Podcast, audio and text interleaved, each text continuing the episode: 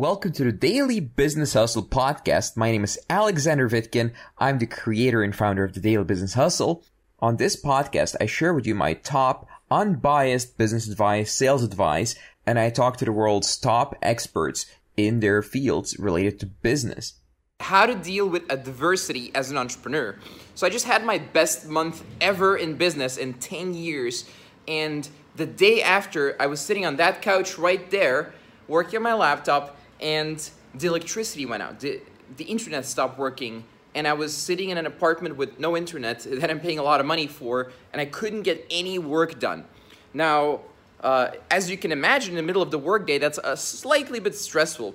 So I'm going to explain to you the different levels of solutions that are possible in situations like this, and how you can avoid situations like this and still grow your business uh, without having to deal with any kind of bullshit. So let's take the example of real estate.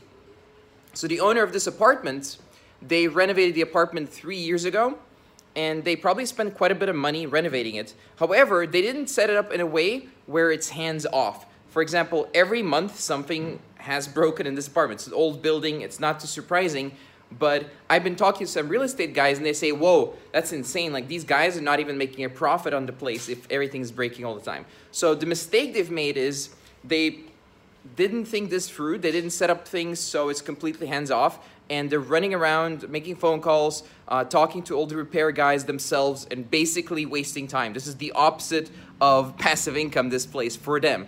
So in business, it's quite similar. Like if you run a business, not just real estate, um, here's what happens. People set up their businesses initially so that they're the ones solving all the problems themselves. They run around and extinguish all the fires, do all the hiring, uh, do all the clients, like customer com- complaints. They uh, do the client management, they do the sales, and so on and so forth. That paradigm, that way of thinking, and that approach to business simply does not work. What does work for someone who's doing six figures, mid six figures, or beyond uh, is you need to make sure that any deal you make, any contract you sign, it's as hands off as possible with employees, with freelancers, with clients, as hands off as possible. This is the mistake that I keep seeing in young entrepreneurs that they set up a bunch of contracts, a bunch of deals, and everything is a problem. Like every deal they set up turns into a problem every little hire they make turns into a problem. Like it's it's it, they're not hiring people who are actually helping them build a business. They're just kind of doing stuff uh, to make their lives more complicated, and that's simply giving them more jobs to do. So in the beginning, they were, for example, freelancers that sent proposals and got on sales calls, but later they're freelancers that set send proposals, set up meetings, uh, do sales calls, do project management, do relationship management, do delivery, and, and so on and so forth. So they basically give themselves more and more jobs. Like a real entrepreneur sets everything up where that doesn't happen. So to do that, you need to build a company that is constantly hiring or is, has the ability to hire people who take care of stuff like this for you. So instead of building a company that does ads or does like some kind of service, you set up a company that build systems that deliver ads and build systems that uh, get results for clients and manage clients and so on. And it's a different way of thinking, it's a different approach. It's similar to what I actually told you yesterday.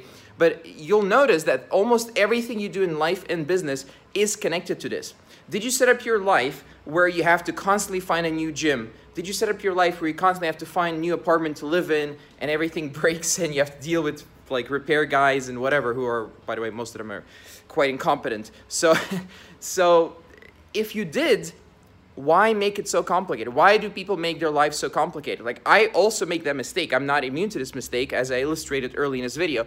But this can be avoided. But also once it does happen who do you have to rely on to cover your ass? Who do you have to rely on so you're not fixing all the little problems? Who do you have to rely on in your business so when you go to the hospital that your business keeps running? And that is the real question for people who want to reach seven and eight figures in their business. And that is a question most people have not covered. That's why I'm saying you need to build a company that uh, like builds these processes, build these mini factories that take care of themselves, that build upon the success of the past and keep expanding instead of every time someone quits or every time there's a problem, there's a huge hit to the company revenue. So That's all I have to share with you today. If you have any questions, hit me up on Facebook or here in the comments. And uh, thank you very much. See you next time. All right, this was our show for today.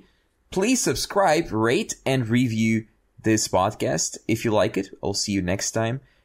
If you'd like to find out more about me, visit vitkin.net. That's V I T K I N dot net. Thank you for listening to this show and see you next time.